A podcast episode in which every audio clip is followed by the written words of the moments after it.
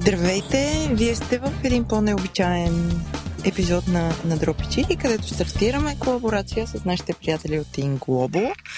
А, понеже аз самата наскоро разбрах какво точно е InGlobo и съвсем подробно. С нас с Филен и Мартин, които сега ще ни разкажат какво точно е InGlobo, а пък вие може да си напишете домашното и да слушате и техния подкаст, който е за пътешествия и има много интересни истории. Здрасти, Мартин, здрасти, Свилен. Здрасти. Здрасти. Ами, Свилен, собствено да ти започне, ако ще говоря за Inglobal, ти трябва да започнеш. Ами, Inglobal е много неща. Inglobal започна като списание и все още го има списанието, вече е повече от 6 години. В него пишем за пътешествия, за интересни личности, вълнуващи истории, вечно изкуство, революционна наука, въобще за всичко, което е любопитно и интересно. Но постепенно, освен списанието, развихме и други формати, правим събития, най-различни куизове, направихме подкаст Инстори, който всъщност е повода да се, да се свържем с вас. В Инстори разказваме за пътешествията като начин на живот и за живота като пътешествие. Карим различни интересни гости. отскоро Inglobal има и сайт и така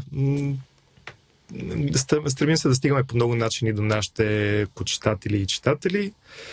А, истории за нас е един проект, в който вкарваме много емоции, много, много желание и много ни носи хубави чувства. А, да, при мен е малко по-различна връзката. Всъщност аз, защото а, се върнах в България преди 4 години да живея тук, а, всъщност чух за Инглобо за първи път, когато, това съм го разказвал май на нашия подкаст преди, но а, война ми всъщност беше чула от някаква нейна приятелка, че всъщност интрото за едно от а, бройките беше свързано с а, мой проект, който снимах тогава, един туризъм проект за държавата. Пътувах за 4 месеца да снимам България а, чрез моите очи, да покажа на приятели на семейство mm-hmm. и така нататък. Всъщност тогава, когато видях това нещо, което беше написано в списанието, се свързах директно с Филен да се запознаем, защото беше много мило и много. Аз все още го имам и майка ми го сложила на стената и така нататък. а, но общо взето от там нататък просто търсихме някакъв начин как може да правим нещо заедно. А, очевидно български не ми е първи език, така че нали, с писането не ме бива толкова много, но пък много обичам да говоря с хора. По принцип се занимавам с журналистика и с документалистика, така че интервюрам много хора, постоянно най-вече на английски, но а, исках много така да имам и повод да си упражнявам български малко повече и да говорим за теми, които разбира се ни вълнуват и двамата. И така започна идеята всъщност да го, да направим свързано с пътуване и с ам, хора, които може би някои хора в българската аудитория, на разбира се, ги познават или са чували за тях, но да покажем една малко по-различна страна на тях, да, да отидем към някакви пътувания, където може би не са споделили на всеки, да го разкажат по малко по-личен начин и да стигнем до някакви по-голями изводи, нали, как ги е променило това пътуване, колкото и да е клиширано това, но мисля, че наистина имаме доста, доста интересни серии. А, за мен лично, това сме оговорили преди, от всичките хора, които сме интервюирали, най-много ми харесва една серия, където интервюираме един пилот, а, където е пътувал до изключително много държави. Стенли се казва и аз а, Напоследък, последните няколко години развивам някаква фобия от летене. Случи се с един много кофти полет от Лондон до, а, до Амстердам, но там нататък нещо се трупа с годините. Става малко като майка ми и баща ми град. Те винаги като малък им се, съм, се смял на тях, нали, че толкова ги е страх, но и аз започвам да го развивам това. И го интервюираме него и няма да кажа много за самата серия, защото си заслужава да се слуша, но го помолих в началото или по-точно се надявах и му казвам, Стен, не, много се надявам на края на тази серия че ще се успокоя за летенето като цяло и въобще не се случи това. Даже ако нещо още повече се притесних, така че много си струва тази серия да се слуша, но тази за мен лично беше така перфектният пример на какво е този подкаст и мисля, че какви гости също така и търсиме. Да, Стенли беше подбрал най-опасните и рискови истории от живота си, сякаш специално да, да настръхне косата на Мартин. Mm, да, ами, освен пътешествия в чисто физическия буквален смисъл, така се оказа, че хората започват да разказват и за техните лични пътешествия въобще mm-hmm. в живота им, в някакви осъзнавания, които са постигали, така че много се разви подкаста и, и всъщност това, което правим в момента заедно е поредното развитие негово. Нашата идея за, за тези мини-серии е да, да каним хора, които знаем, че много са пътували и тези им пътувания са свързани с кулинарията по някакъв начин. Дали те са професионалисти, дали са любители като нас или просто експериментатори. А, ще чуем техните истории, когато, когато си говорим с тях, но на мен ми е интересно вие, когато пътувате, храната, каква част целенасочена е от вашите пътувания? Ами аз веднага си признавам, че аз не пътувам за да ям. Mm-hmm. А, за мен храната е едно красиво и приятно допълнение към, към всяко пътуване, което обаче му придава завършеност. Особено ако храната е местна, аз винаги се старая да mm-hmm. ям местна храна и ако е приготвена по, традиционни, по традиционен начин и по традиционни рецепти. Винаги се опитвам да, да ям това, което местните ядат mm-hmm. и на местата, където се хранят местните хора. Разбира се, гледам максимално да избягвам туристическите капани. Нали, най-добрият начин е да се разходиш из града и да видиш къде се хранят местните хора. Това е най-добрият показател, че мястото е с добра храна.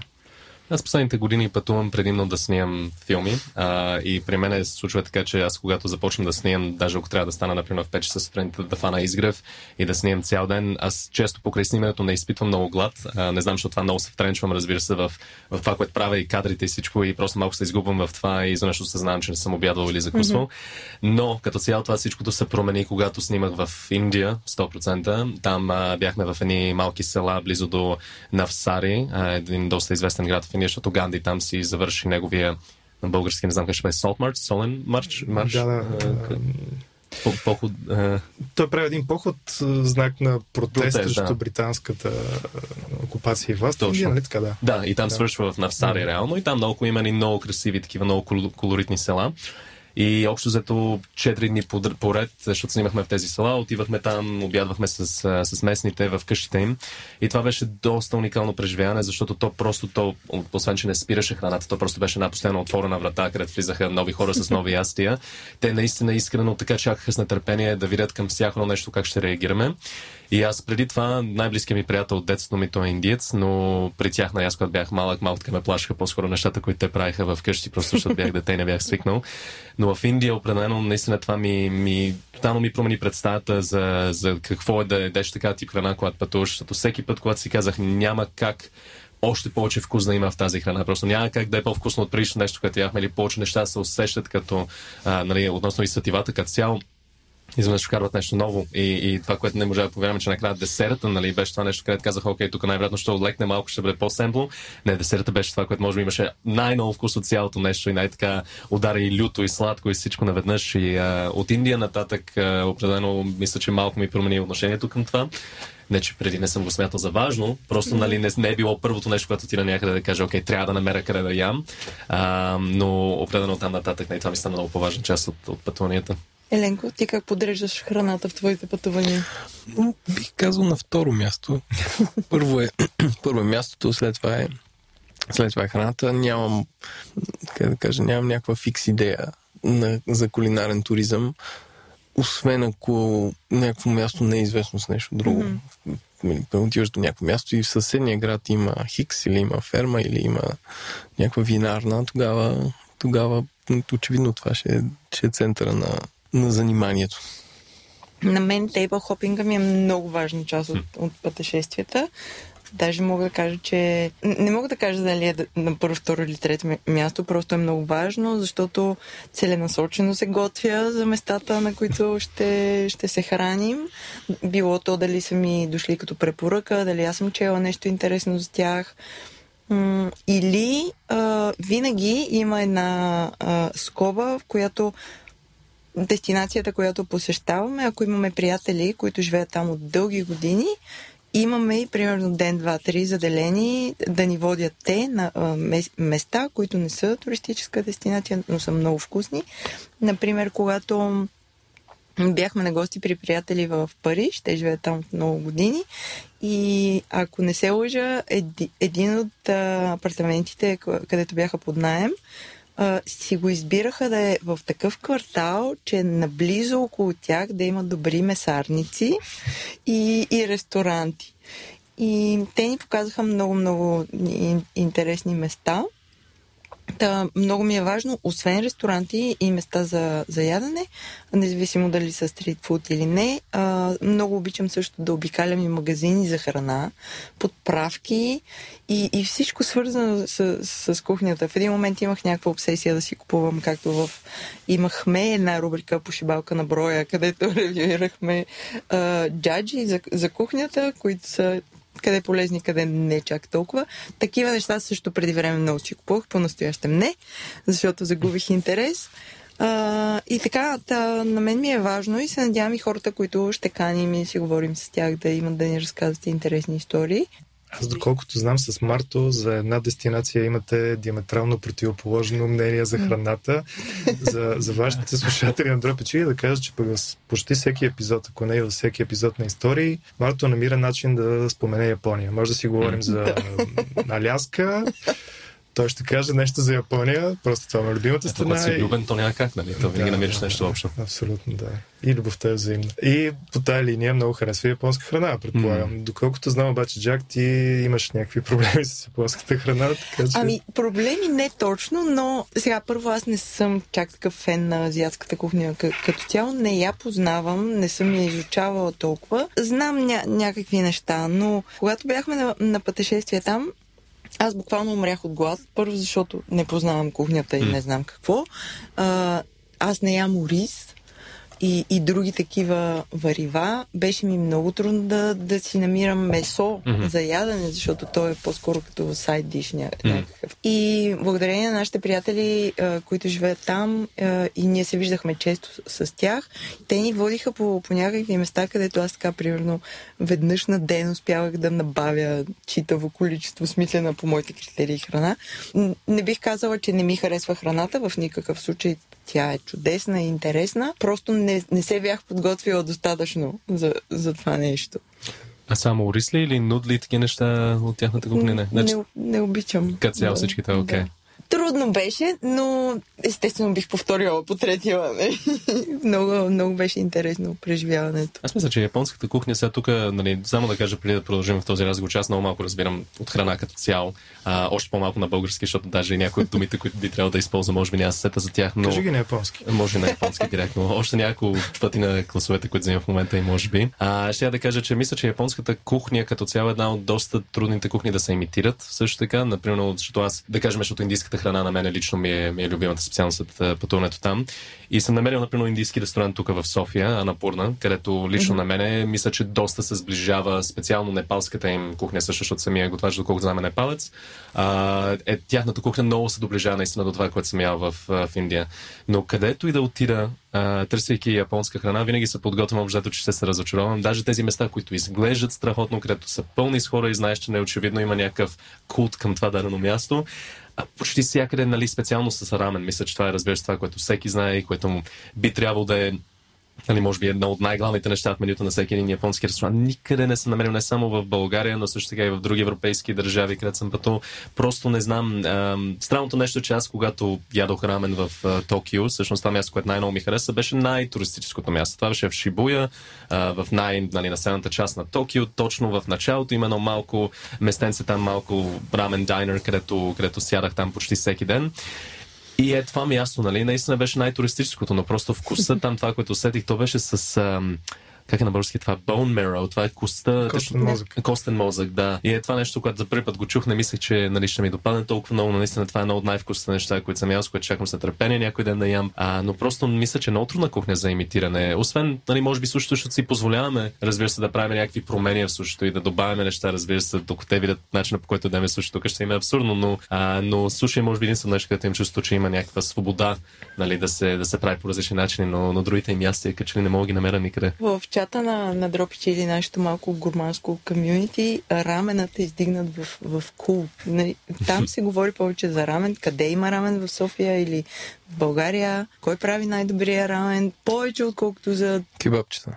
да, и пилешка супа. Много е, много Рамен, е новото кебабче. Да, точно така. Кои са местата, които а, ви е било най-трудно е така да, да оцелявате от към храна? Има, има ли ли сте такива? Чак за оцеляване не, но сещам се примерно за Чехия, да речем. Не за друго, защото тия хора те нямат никакъв вкус към салати, така да кажа. При тях салатата е или отсъства от менюто, поне това, което аз съм забелязал, или е в много странен вид. Нормално, явно по-студен климат, хората си обичат повече месото и други подобни неща, но там салатки е много трудно да, поне за мен, да намериш добри. Аз мога да дам няколко примера, но ще дам Холандия, защото живя- живях там 4 години. Холандците мисля, че не е голяма тайна, че нямат кухня. Нали? Те си имат хапки, разбира се, с бира, те си имат неща, които са крали от Индонезия, нали, са ги освоили се и са ги направили собствени. Но холандците като цяло, нали, освен айре, нали, имат си, раз- разбира се, рибата, а, която се яде с сол, където е много традиционно.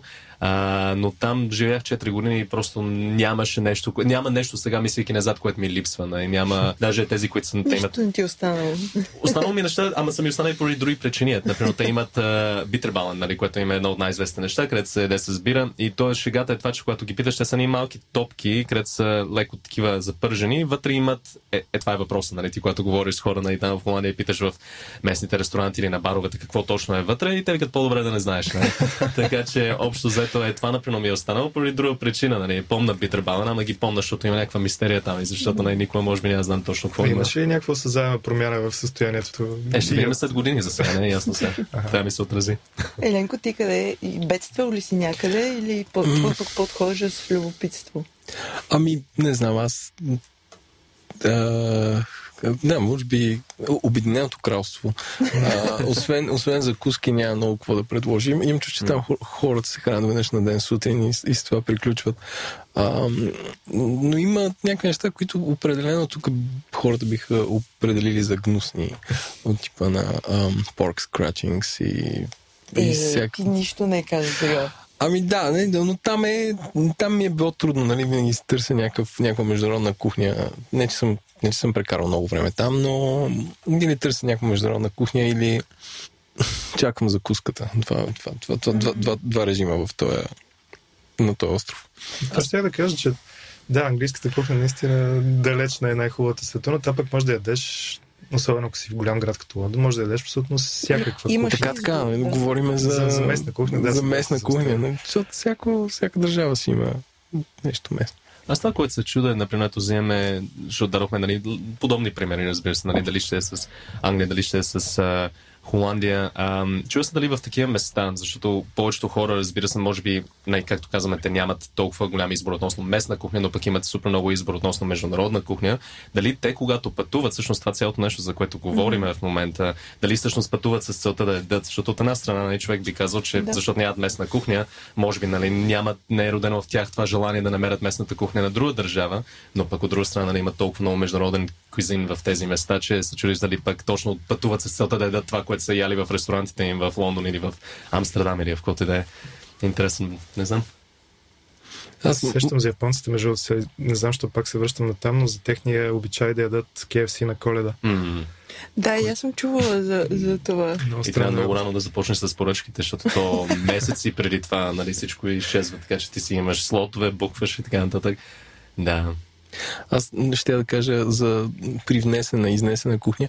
А, случи ми се, тази година бях в остров Кипър, който е до 63-та година английска колония, като после там след Втората световна се разбират някои държави не много добре как да бъде независима тази държава, но а, Кипър, представете си, средиземноморски остров, десен волан, контактите са като в Великобритания, което създава много такъв когнитивен дисонанс, като отидеш ти нали, с, с, с своя чарджер и, и са унези три дупки, които са добре познати на, на острова.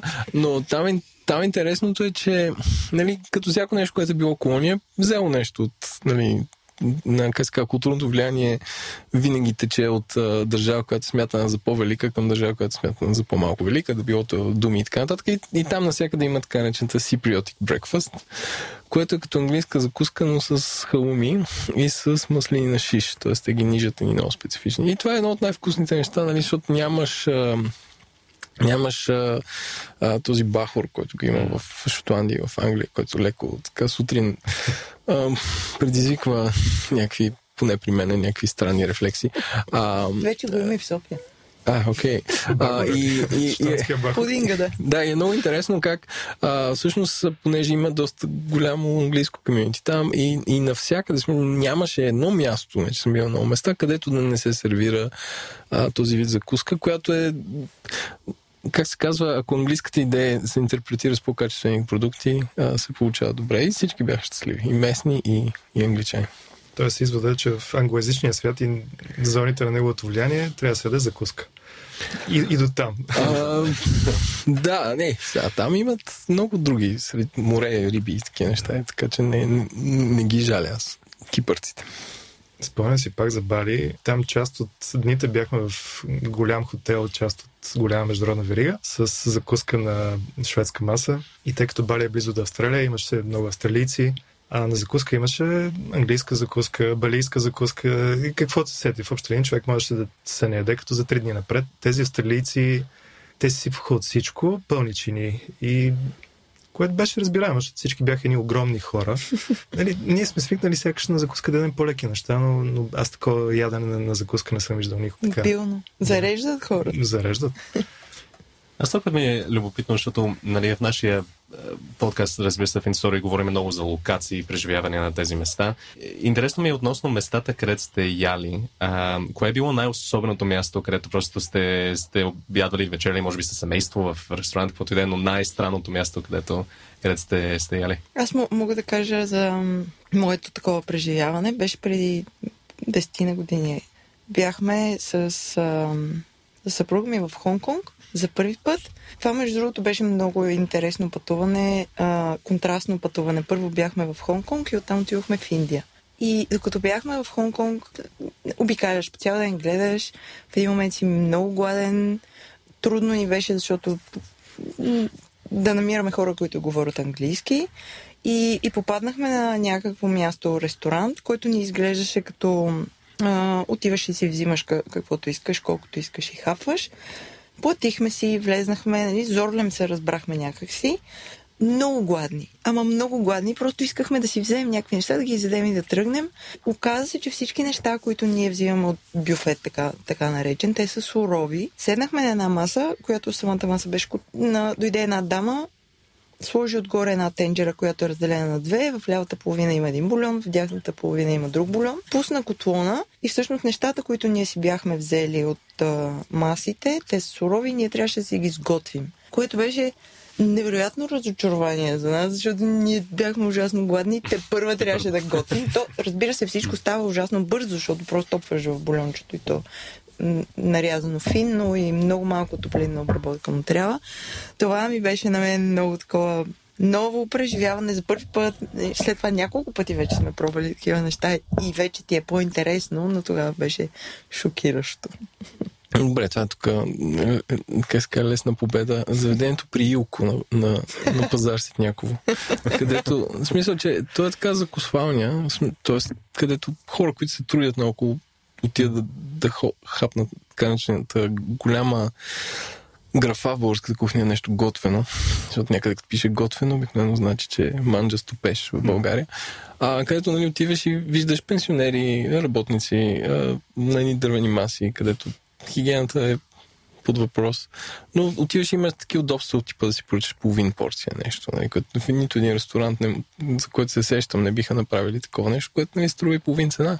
А, и всъщност, ако отидеш там в някакви такива крайпътни такива неща в България, първо е странно, второ има някакви неща, които сигурно от, не знам, от 80-те години до сега се, се правят като Нали, дали ще е мляко с ориз, дали ще е пържен дроб, боб чурба и така нататък. Вечни класики, да, но не знам, сега това ми хрумна иначе за странни неща по света.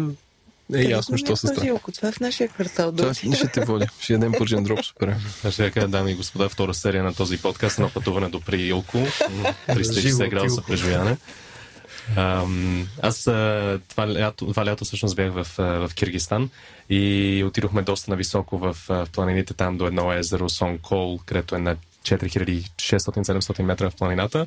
И там, разбира се, както е типично в Киргистан, при номадско семейство в юрти ядохме. А, но това нещо, което пробвах там, то атмосферата беше много особена, защото наистина няма нищо наоколо. Ти трябва да караш, например, за 100-100 няколко километра, че да стигнеш въобще до друг човек, да видиш общо взето. Ние бяхме в една юрта но те пият едно нещо, което е много известно, ами много го обичат да държат, което е ферментирано конско мляко. Mm-hmm. И това за първи път го пробвах. А, определено, нали, не, не мога да кажа, че ми е любимите неща, разбира се.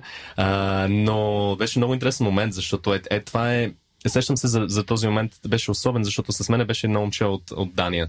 И той изключително прекалено искрен за някои неща и просто си каза нещата както са. И разбира се, момента, когато местните ти казват, че сега ще пробваш един деликатес, нещо, което за тях е много важно, нещо от е, културата и от храната им, няма значение дали го харесваш или не, казваш, че е страхотно, нали, защото все пак тези хора нали, ти го сервират, подготвят всичко, не мога да им кажеш, че не, не става. Въпреки, че на мен наистина не беше толкова зле. А, но го пия и аз нали, не ми допада много, но им казвам, нали, много е хубаво, много е приятно, благодаря ви и така нататък. Дъчанина, разбира се, веднага го изплюва в чашата, тъй като това е най отвратителното нещо, което съм ял. И жената, да, което съм пил, и жената, нали, горката, която ни го сервира, тя чака някой да й преведе, нали. Аз просто се надявам, че никой няма го преведе по начина, по който той го каза. Но някакви такива моменти са ми много интересни за хора, които, нали, защото аз имам много приятели, разбира се, които са злояри, да кажем. Но е това е едно много ключово нещо, според мен, в пътуването, е, че когато отидеш някъде, не само, нали, разбира се, да уважиш хората и да им пробваш кухнята, но от друга страна да си, разбира се, много внимателен с начина по който им кажеш, нали, какво мислиш за това, защото ти можеш да си имаш каквито и да съмнения, но това е, това им е културата, това им е нали, корена на това, което е всъщност е цялата нация. И е това, е това за мен мисля, че е много важно, нали, да си, да си много внимателен и много възпитан, когато нали, пробваш нови неща в други държави и начина по който реагираш, може би, към тях. Ебе, важното е да си отворен, според мен, за, Да. за, за, за всякаква храна и за всякакви изживявания. И ми прави впечатление, че колкото повече пътувам и опитвам странни храни по света, толкова повече когато се върна съм по-отворен да, да ям неща, които по принцип не са ми въобще любими или предпочитани. Може ли да разкажете някакви интересни истории? Предполагам, ви идват чужденци на гости в България и искат М. някъде да ги водите да, да хапват. Кое им е най-странно от нашата кухня или място, което те намират за странно, където сте ги водили? За странно ястие не се сещам. Бих казал, че нашата кухня е доста ядивна от, от много култури и приемлива, но разбира се, за чужденците, според мен, много странно нещо е бозата. Да. Аз почти не съм виждал да. чужденец, който с чисто сърце да каже, че харесва боза, което си е тяхна, тяхна загуба, разбира се, и техен пропуск. Иначе, Малко спомням си, а, понеже аз съм, може би съм го споменавал в нашия подкаст в Инстори, аз съм кум на едно българо-японско семейство, а, българка омъжена за японец и като кум трябваше да дам, а, да направя ергенска вечер за кума. И първото място, на което ги заведах, беше ресторанта Воденицата в... Класик. Да, за да е нещо българско, народно и традиционно. А, младоженецът, той вече беше, разбира се, обучен в българските храни и напитки, така че за него тая част от вечерта мина много добре, но неговия брат, по-малък брат, току-що беше пристигнал от Япония.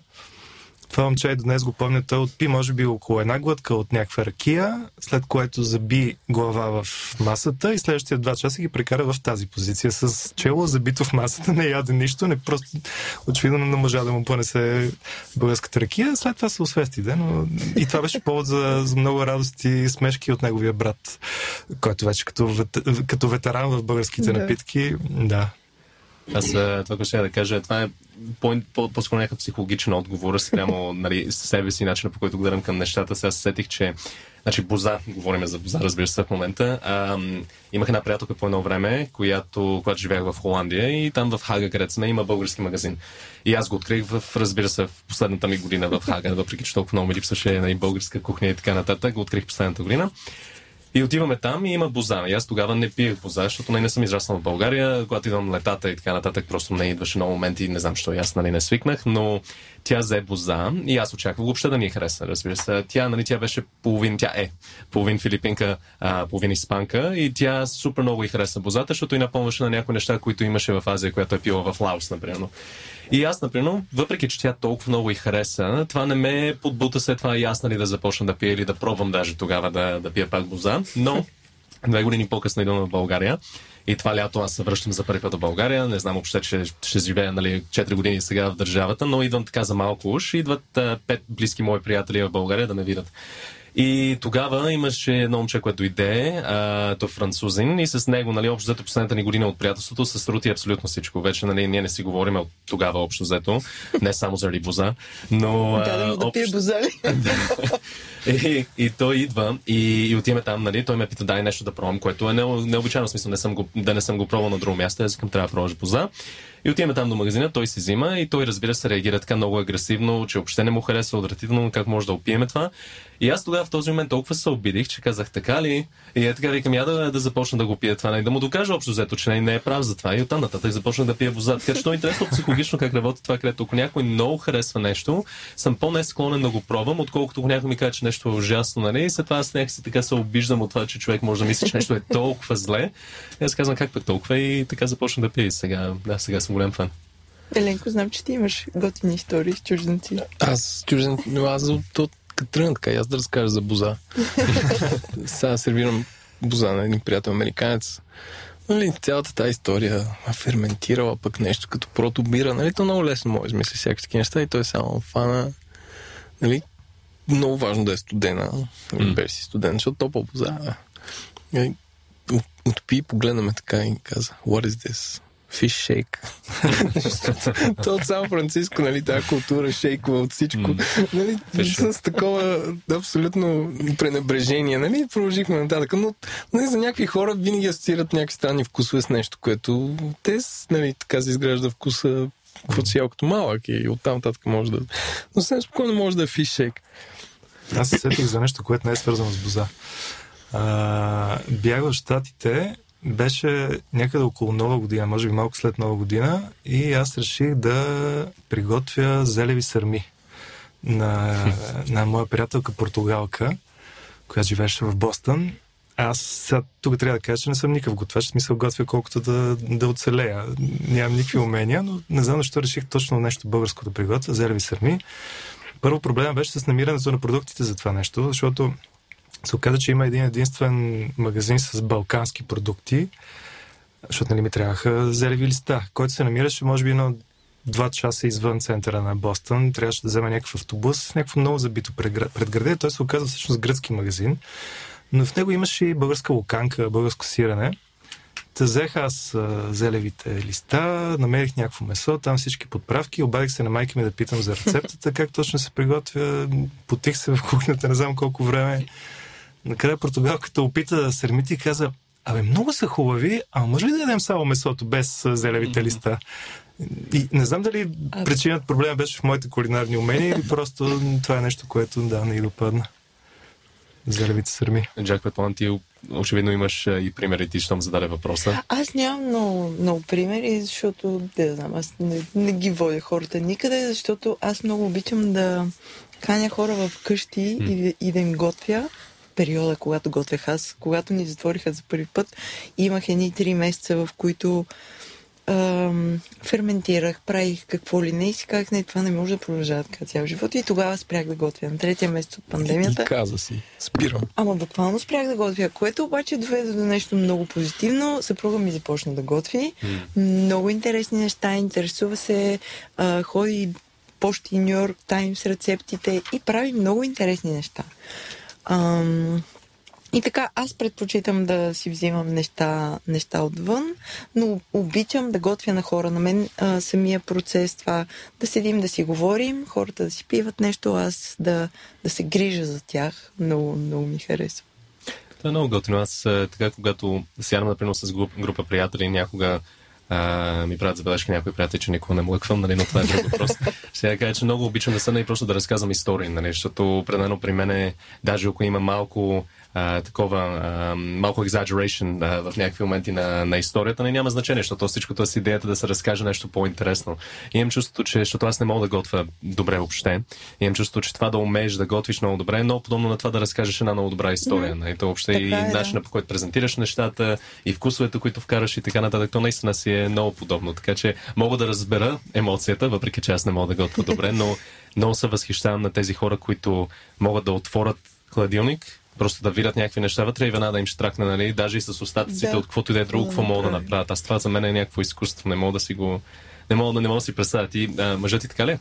Относно това, че може да фане каквото и да е и просто Не, да... не, не, там трябва да има много, всичко да е набавено, много точни мерки и теглилки и тогава се започва. Ясно. Има подготовка за това нещо. Ами, аз мисля, че успяхме да пресъздадем нашата идея, какви истории ще разказваме в а, тази нова рубрика. Ам, може би бихме отправили един апел към хората, ако имат някой човек пътешественик, да ни препоръчат, който искат да, искат да разкаже своята история, а, да свържем с него и да, да си говорим заедно с него. Ние все пак си имаме някакви набелязани хора, с които ще се свържем и ще си говорим. ги кажем ли сега или те още не знаят, че ще да да говорят? Ще ги държим в напрежение. Добре, дами и господа, имаме, имаме топ списък Да. от герои, които могат да пътуват, а, но И да имат отношение към храната. и имат от, Да. отношение към храната, но поради GDPR и основното причина за а, напрежението, което ще създадем. Останете с нас и в следващите месеци, а, седмици и месеци ще се запознаете с тях. Колко често ще правим тези мини-серии? Ще ги правим веднъж месечно. Веднъж Най-вероятно. Това беше едно предястие към пиршеството, което ни очаква следващите месеци. М. И много благодарим. Освен да си благодарим един на друг. Благодарим. Купон... много беше хубаво. И се надяваме да е харесало и на всички, които ни слушаха. Да, както каза Джак, пишете ни с идеи. Пишете ни в социалните мрежи, Инстаграм, навсякъде отговаряме ние, дропичи или поне. И ми ние се опитваме. така. Не сме, Ние сме навсякъде. Отивайте към тях. не сме асоциални, така че ние ще отговорим на всичко, което ни предложат хората. И така, до следващия път. Чао, до скоро! Чао! Чао.